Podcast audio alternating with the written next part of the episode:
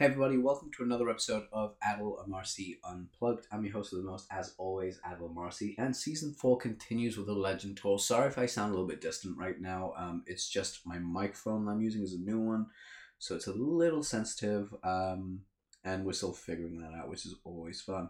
But today's episode is sponsored by Lenka Lutonska.com. That's L E N K L U T O N S K A.com. As you guessed, we've got Lenka herself on the show. Lenka, welcome to the show. Oh, thank you. Thank you. And hello, everyone.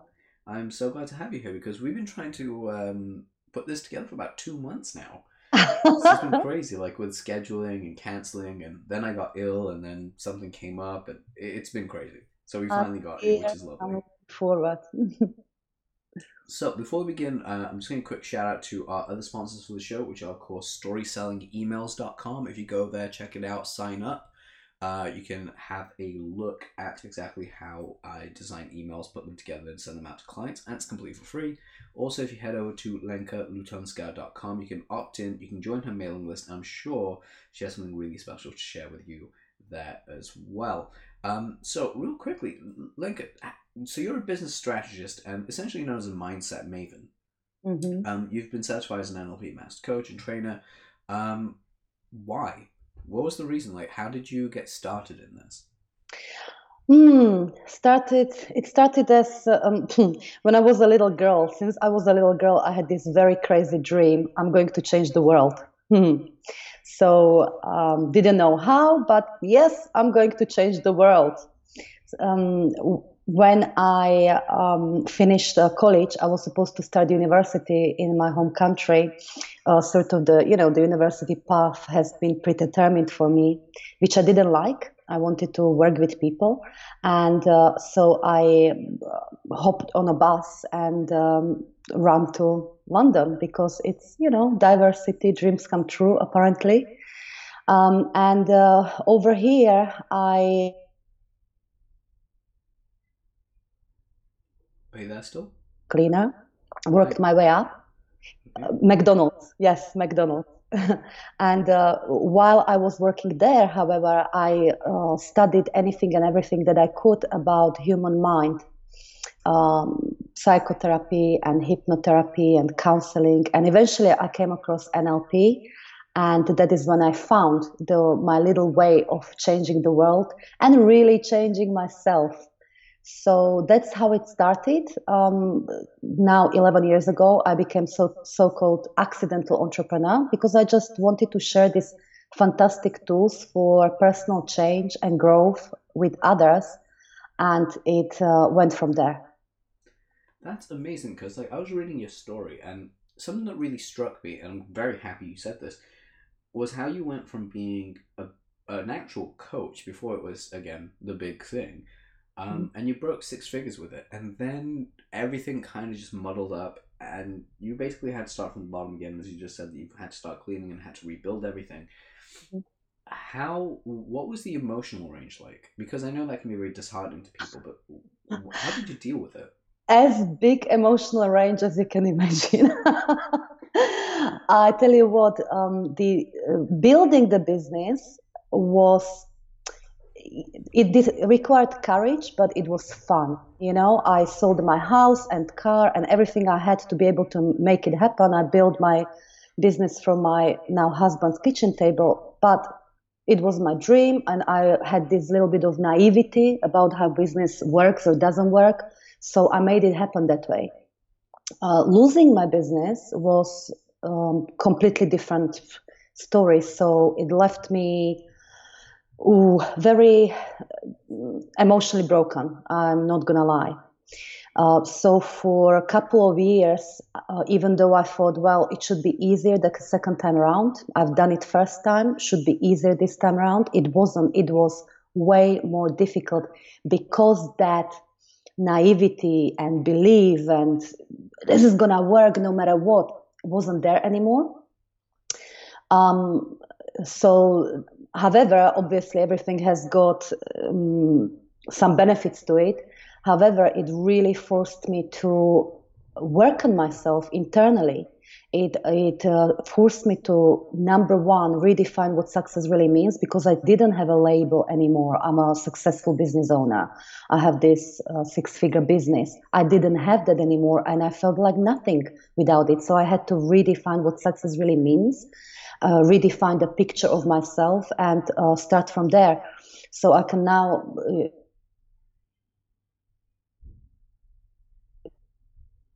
to like much more fulfilling, much more successful, much more bigger, uh, much more in a way that I can be me in my business. So it, it really happened for a purpose. Uh, but I can also do it with more congruency because I went through that massive emotional range, you know? That's incredible. See, I love that. And it is just going through those emotions and being able to relate to other people. So something I'm really just curious about more than anything, especially with like how you work particularly, is actually I shouldn't say that. It's it's how like people work in general, and I actually do know this because I've been through it so many times myself. When you have that complete hopelessness, um, it can be detrimental, and having a support system around you can't help. But like it, it really just depends what type of person you're. Like for you, did you actually have a support system, or did you just kind of go for it on your own, or? Oh, up, oh, I asked for, I asked for so much support. I went, I went to my clients. You know, even though I lost everything uh, monetarily and everything to do with business, I still had relationships. So I, I asked for so much support, and I was given so much support. is unbelievable.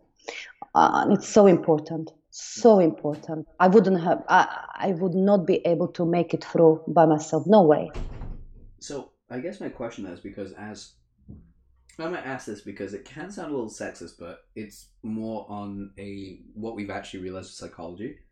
Mm-hmm. As a man, it's really hard to ask for help and support. Mm-hmm. But what is, especially even if you're a woman or if you're anyone that's basically feeling like you can't ask for support, what's the easiest way to actually ask for help? Because for me personally speaking, and I'm very grateful for the support system I do have now. But when I was growing up and stuff, when I was in my um, early twenties, and you know before I turned twenty as well, I remember going through a situation where I was really in trouble. And when I spoke to my friends, I was like, if they said, if someone said to me that, hey, I'm, you know, I'm okay, but I'm going through some stuff right now, I'd do everything in my power to make sure they're okay. Whereas whenever I said I was going through some trouble, I need some help, or you know, I'm okay, but I wish someone could help me, whatever it is Mm-hmm. My friends would always come back with the same phrase, which is, "You're adult. You can do anything. You've got this." Yeah. So it kind of bred this belief in me that asking for help was not a sign of weakness, but I wouldn't be helped because apparently I'm so good I should be able to help myself. So my mm. question in a long-about way is, one roundabout way, is how do you actually ask for help and receive it? Oh, that's a great question, Adil. And you know, I'm I'm not sure if this is a really if men got it harder. I know for me it was so incredibly hard to mm. ask for help, incredibly hard, uh, almost. Tra-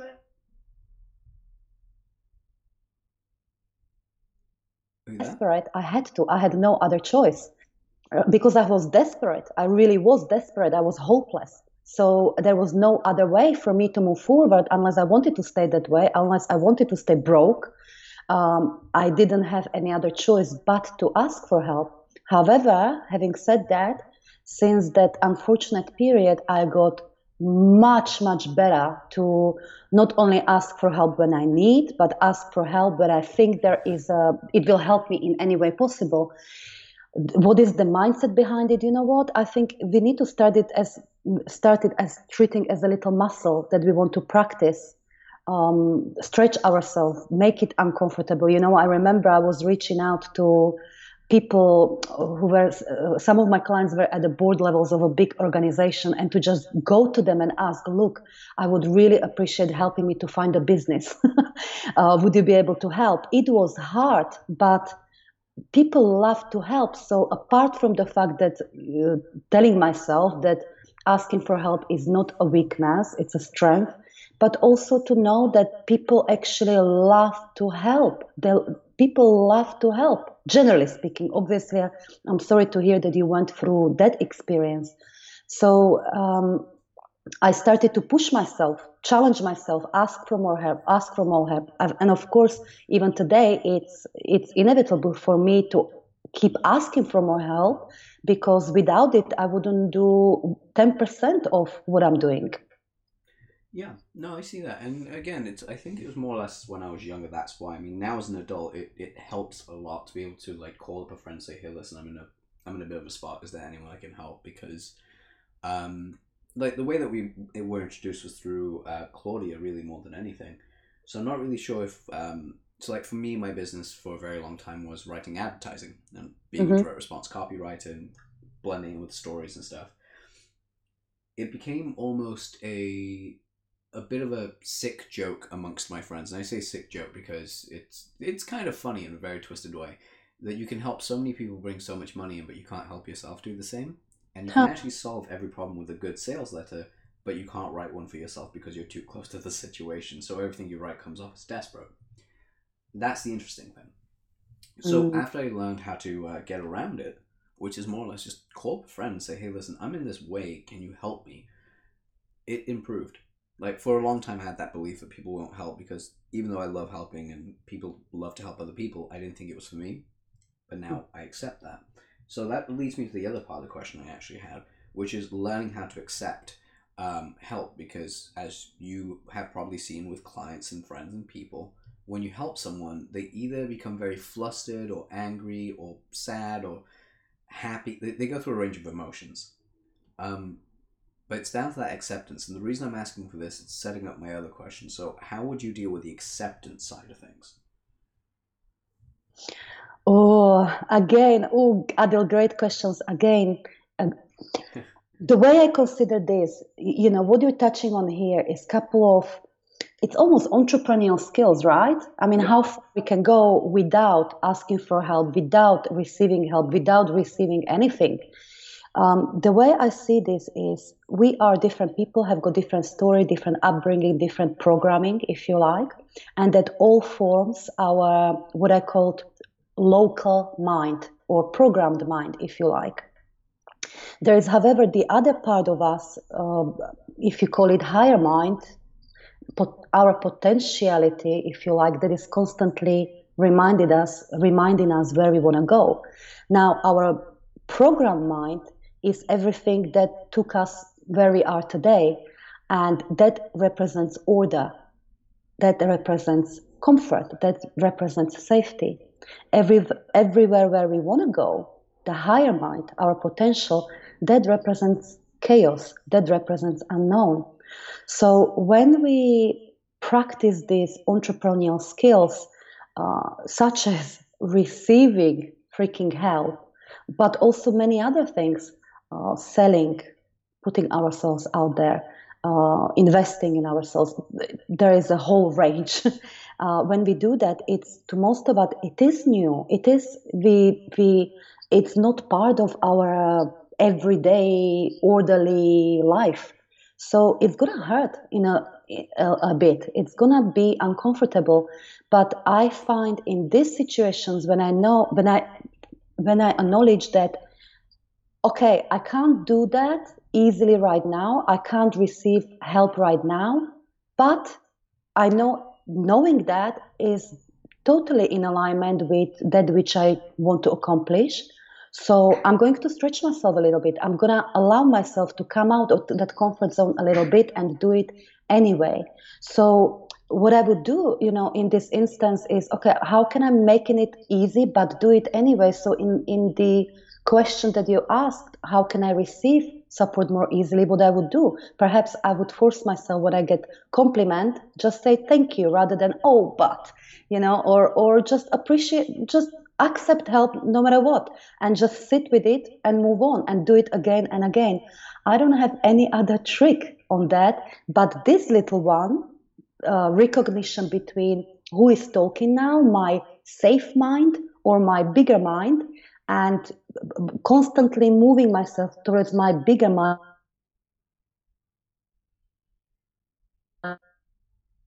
um, helps a lot. That's incredible. And yeah, so when you actually do reach towards bigger mind and actually work from there, it's it's more prosperous. And I love the fact that you actually do talk about accepting compliments because it just doesn't have to be with help or receiving. It's receiving anything um, because it's a universal attribute that people have a problem with. Now, I was actually looking at this because I always love um, asking these questions. It's more or less like when you, because you developed a course um, on how to attract more wealth into your life, right? Just become a money magnet. Because we've, Mm. we've heard that so many times. But my question really is um, what is it that you believe stops people from actually attracting true wealth? I mean, I have my theories on this, but I'd love to hear yours, and of course, I'll share mine afterwards if you want me to. Oh, I would love to, Adil. Well, first and foremost, money is such a taboo topic still, right? Yeah. I mean, we can talk about pretty much so many other things. I think it's easier to talk about sex than money. Yeah, now it is. Even like um, religion and politics, which you weren't Right. supposed to talk about before, is easier to talk about than money for most people. Right. So it's been embedded in many of us that money is this dirty thing that uh, uh, on, uh, on rich people are somewhat bad and you shouldn't talk about it and you, you need to work very hard for your money and money grows on a tree. So I think primarily is that our thinking around money, what it is and what it what we make it out to be. You know, I uh, learned to love money because to me, money and love is the same thing. I know that when I receive money, that means I'm able to contribute more to the world. I'm able to really help a, a person or a group of people. I'm really help. I'm, I'm, I'm, that's how I'm he- here making biggest change or do my, doing my best work. So I think it's our overall thinking about money. And secondly, it's also about receiving, as you mentioned before.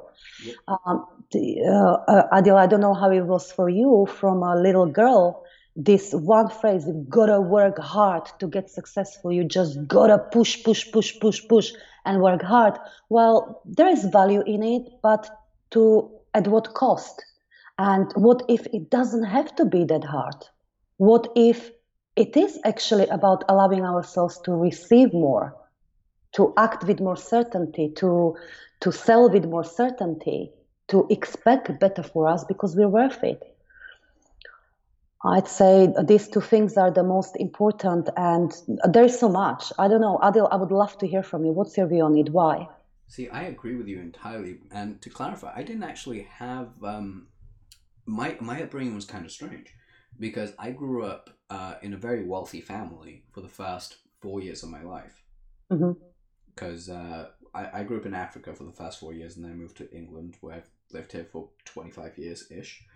Um, and what I've actually found is growing up, my parents, because they grew up with money, so they didn't really have to do that. But when they moved to the UK, I'm grateful that both my parents have an extremely hard work ethic.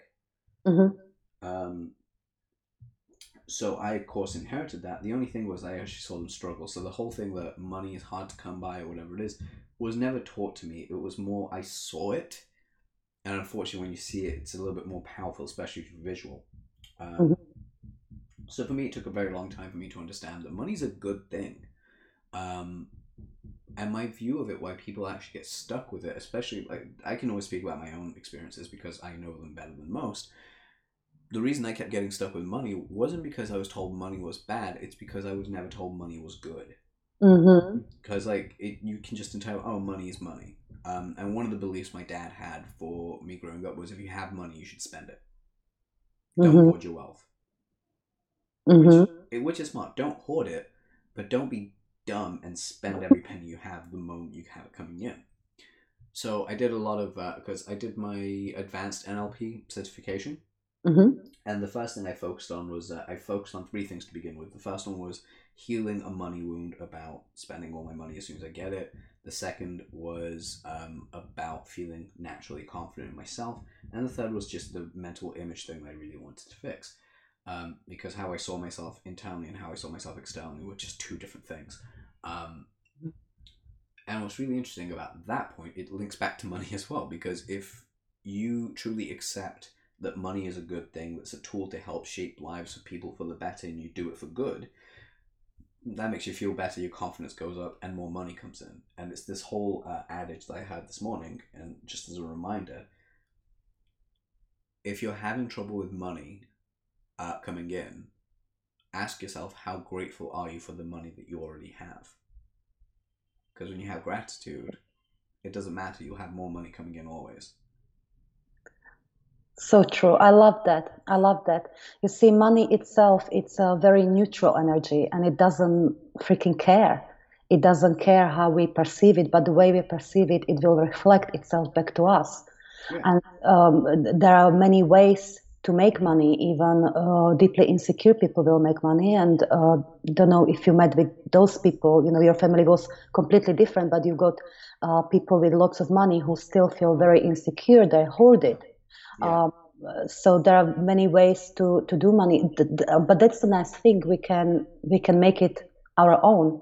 One other exercise I uh, give to my clients if uh, they are not making as much money as they want is to um, imagine that the money was a person and uh, define what kind of relationship we would have. Would that be kind of addictive relationship? To have you around to feel secure at all times, or would it be that kind of relationship uh, that would be free? You know, come go, do your job, come back?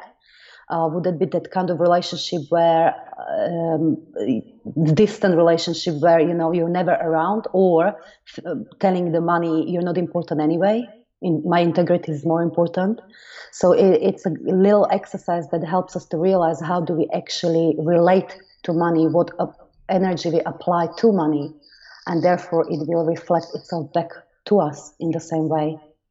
Definitely. I mean, something that one of my um, teachers, like in advertising, always said to me was goes, whatever you focus on grows. The only thing that you should never focus on, or not even never, the only thing you shouldn't do um, is if you, the only thing it doesn't work with is money. If you focus just on money, it'll never grow. You want to focus on the things around it and make money a part of it, but not yes. the main part because it's a cog. It's it's if in a machine, it's just part of the wheel. It's not the entire thing. Um, because as we've said, you can make money doing anything.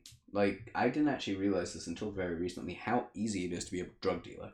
I didn't actually know how easy it was. It's insanely easy. Mm-hmm. Not saying that I've done that. I'm just saying I had a friend of mine that unfortunately went down that path, um, and we managed to get them out of the situation they were walking down, which is really good. But at the same time, I asked them why because I love to interview interesting people and even ask them what their reason for doing what they're doing is. And um, their response was because it's easy. I was like, how so? They're like, all I did was I bought something for myself, and mm-hmm. my friend said if they could have some, so I got them to give me some money, mm-hmm. took a little percentage, and then I kept doing it, and doing it, and then soon I had seven friends that were giving me a little bit more money than usual, and the word spread, and people kept coming to me, and I was like, how? And they're like, that's how it built up. It was like in a, in the space of a week, he went from, hey, I'm just feeding this habit for myself to I'm now supplying six people. Wow. And yeah, it's so quick and so scary. Um, so under that same guise, it's it's it's very easy to do things like that. You can make money overnight. I'm not saying do that because how you actually make your money, whether it's good or evil, um, is reflected to how the money will actually how you will use and how it will treat you. For instance, if you made your money being an evil corporation that poisoned people and that was what you did, well, guess what? Karma comes back and gets you in different ways by making you spend your money on your health or a messy divorce or on name a thing. Um, whereas if you earn your money in a good way, it, it usually works out and stays for a long time as long as you have good health uh, good money habits with it. Um, so yeah, that's kind yeah. of like my view on it. But yes. I, I did I the question I did want to ask you realistically as well from this perspective um, is this idea of self imagery. Right, because this is I know this isn't so much to do with business, but it does in some way affect it. What is one of the practices that you teach? Like when if you when you work one on one with a client, say they have um, a very dif- distorted vision of themselves of how they see themselves. How, where do you begin with something like that? Like for instance, they think they're ugly, but in reality they're not. They just have this internal belief that they're ugly and deserve nothing. Mm-hmm. Well, in recent years, I very much work with women on their businesses, so I'm not sure if this particular example comes up, but nonetheless, it's uh, um, it's uh, all the same. You know,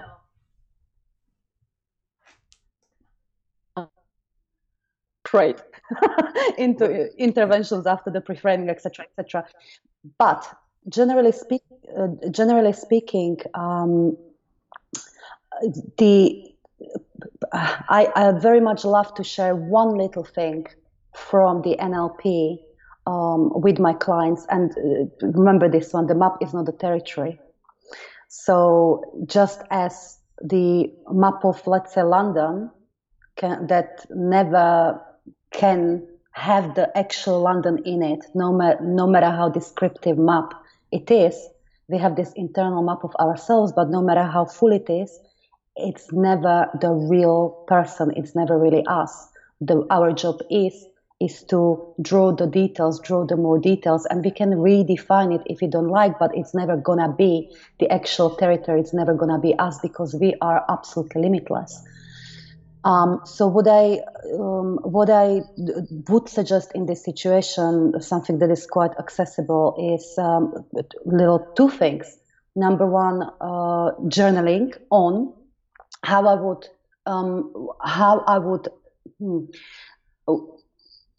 let me just try using more practical i'm to say it as i as i normally say it how does your higher self see you in other words the potentiality in you how does your higher self see you and then help them to bridge that gap that their potentiality then it's absolutely the same thing if we have got desire it's not that we have got desire for something that doesn't exist if we have got the desire to emerge like that that is already in us um, so that's one little thing, and I would absolutely let them to do 360 feedback with other people. Absolutely.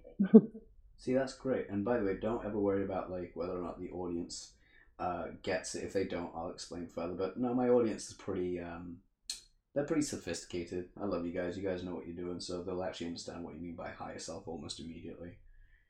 Mm-hmm. Damn self help junkies. Read every book they can find. All the fun stuff there. But yeah, something I was really curious about because like you live in London now as well, right? Uh, yes, near London, Hertfordshire. Oh wow, no way. So you're not far. Wait, whereabouts in? I would tell me later because I was going to say. Hmm? I can say Hemel Hempstead, Hertfordshire. Oh wow, I didn't know Hemel Hempstead was Hertfordshire. Yes. no idea. Yeah, because I live in Soho, so. Right. so not far. Not far. I usually go hiking up that way. and Hampstead Heath. I do both. To be fair, there's quite nice areas to like walk around in. Um, anyway, getting off topic, back to it.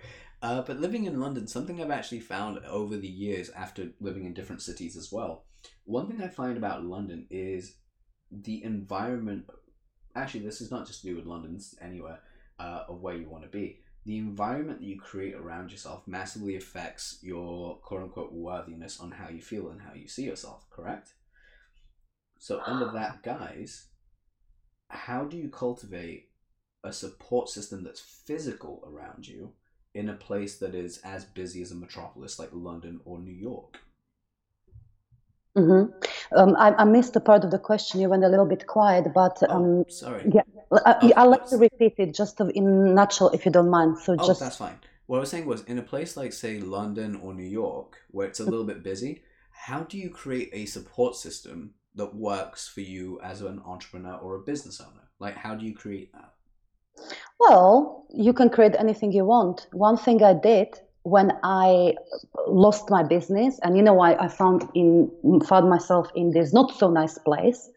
I created my own uh, support system by actually creating it. What I mean by it, uh, when I realized that you know what I I, I continued going to these networking events, busy networking events, and you know how is it uh, at the networking events? You, you, you introduce yourself, and you. I felt like I need to wear this persona. Look at me, I'm a successful person, and let's talk business. And but it wasn't real. Me inside, I felt like a freaking failure. Yeah.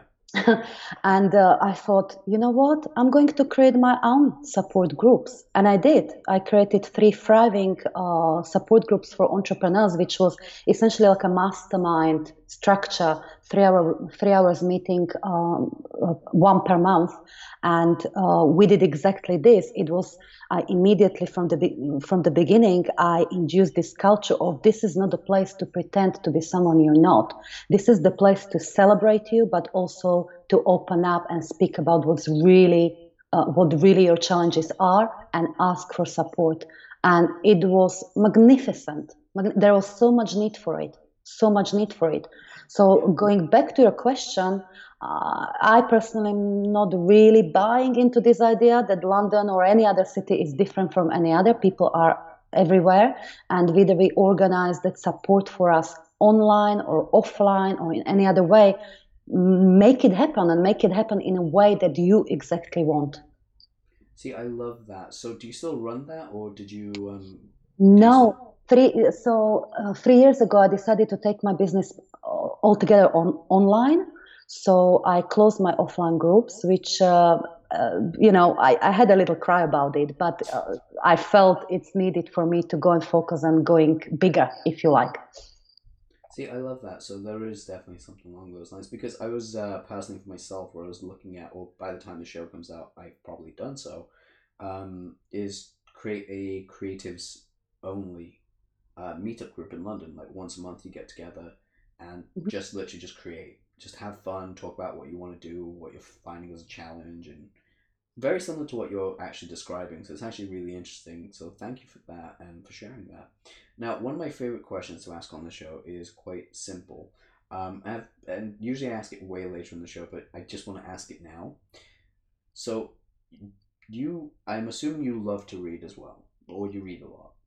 Yes, I do. Yep.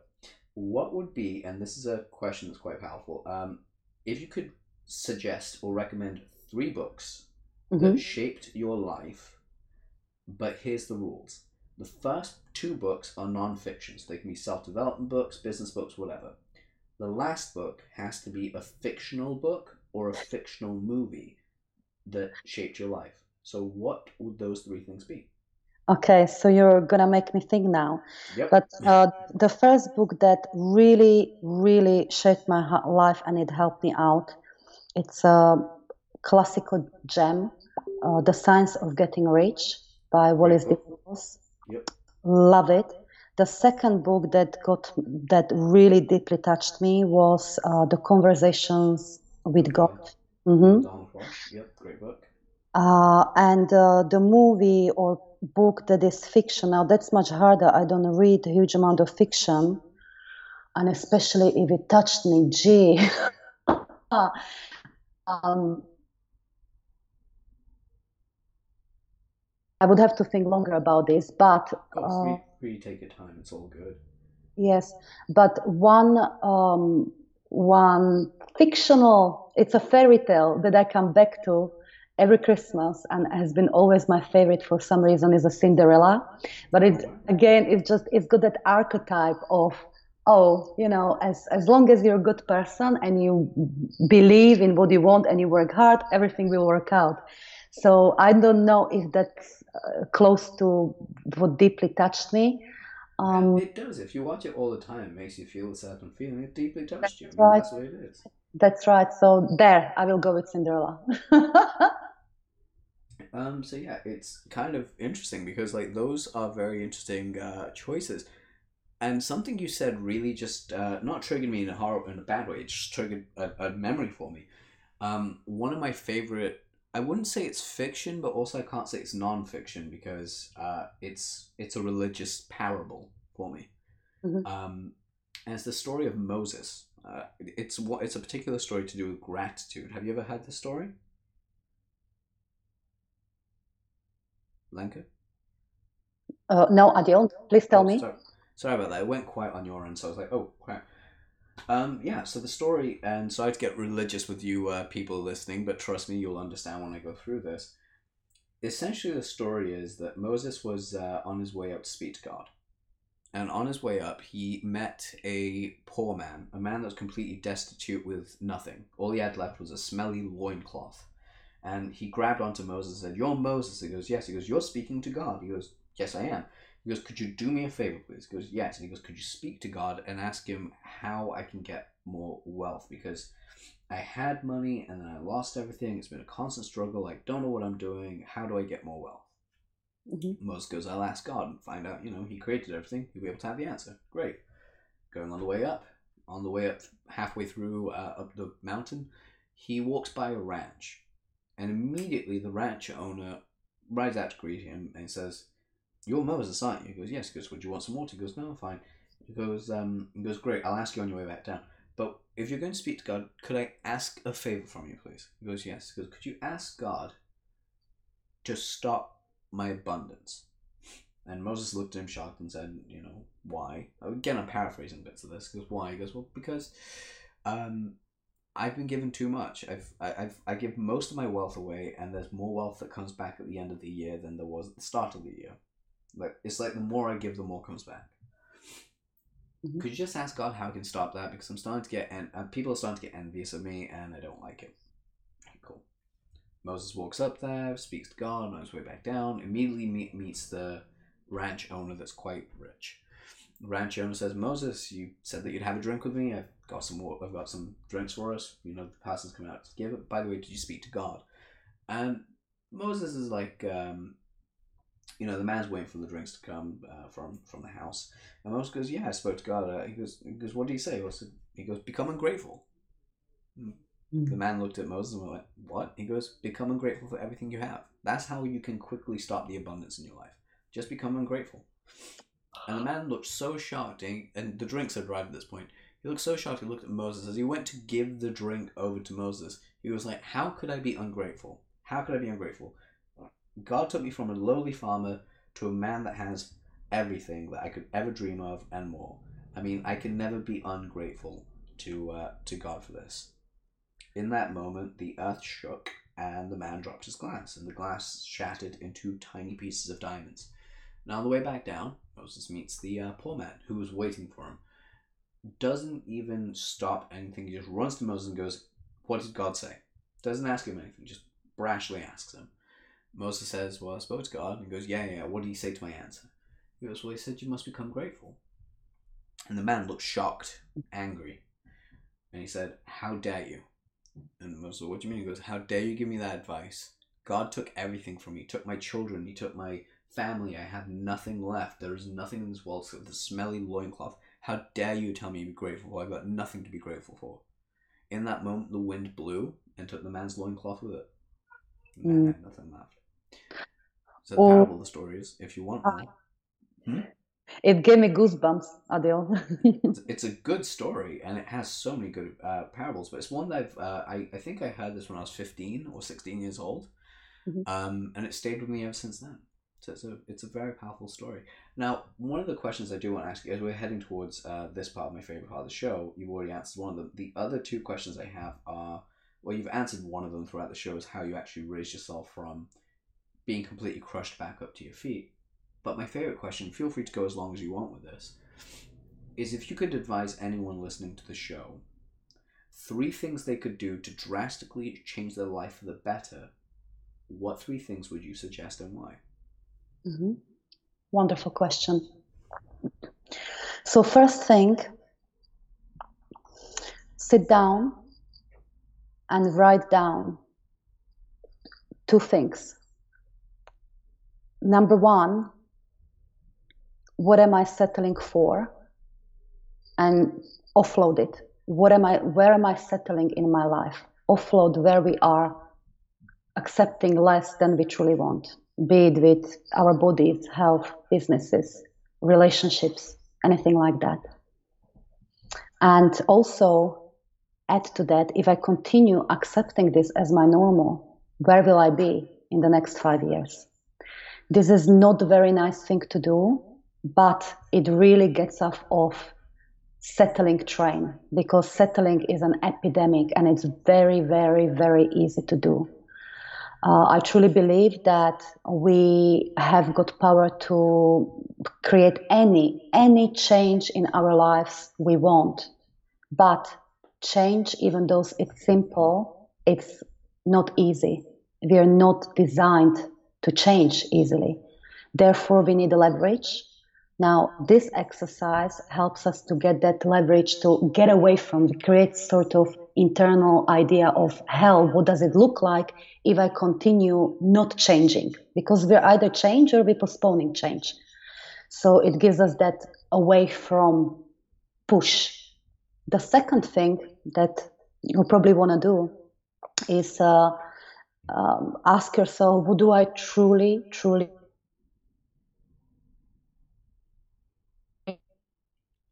Could, write it down could in as uh, much detail as you bit? can see. Lenka? Of course. Yeah, Yes, The, yes. the truly, truly part, please. Uh, yes, the uh, ask yourself what you truly, truly want, and write in as much details as you can, whatever you can see. Um, so this is where we create our direction, our idea of heaven, if you like. I mentioned it earlier. Um, this is not only very important, the important part about this is also acknowledging that if I truly desire something and I just created it on a piece of paper where I want to go, what do I want to change, what do I want to create, it's not a pipe dream. It's not that uh, may or may not happen. It's not I may or may not, may not be worthy. But this is what is truly calling us. It's already in us. This is why we're able to access that feeling of desire. So do that and own it. Then, okay, I, I'm gonna do this no matter what. And then um, ask yourself, and th- this you'll probably want to do every day. Ask yourself, what is my part in this today? I defined where I don't want to go, that pull away, push away from. I, I define where I choose to go, what a change looks like. So, what is my part in this today? And let your intuition guide you. And if you listen to if you listen to the intuition for just few minutes a day in stillness, you have all the answers you need. But of course, then you will need to do what you know you need to do. That's the trickiest bit. And this is where I use this little help. Oh, is this my, my lower mind or my higher mind talking here? So I will just train myself in following that guidance, no matter how uncomfortable, no matter what. And doing these few steps, connecting with that which you choose to create and listening to your inner guidance, um, and following that inner guidance, we can create miracles. Miracles. That's amazing. I love that. Thank you so much for sharing that. Oh, such a pleasure. Such a pleasure. yeah. Um, guys, uh, Lenka, it's been amazing having you on the show. I really hope you had as much fun as I have um, being here. Um, it's funny if I say that out loud and you're like, no, I didn't. I hated every moment of it. Who knows? That could happen one day. I've never had it before, so it'll just be fun. I think one of my friends would totally do it to me. Um, anyway, it's been great having you on the show. Uh, and yeah, guys, go check out uh, Lenka Lutonska, L U T O N S K A dot com. Um, sign up to a mailing list. I know that you work primarily with women, but your what you teach works universally. Essentially, what it is. So, guys, if it sits and resonates with you, reach out to Lenka. I'm sure she'll find a way to work with you and help you out. Um, I would re- definitely recommend like speaking to. Just listen to the show once over, and you'll you'll have an idea of why you want to work with this woman. Thank you so much, Adil. I had a really great time. Thank you, everyone, for listening. Yes, uh, thank you. All right, guys, take care and see you in the next episode.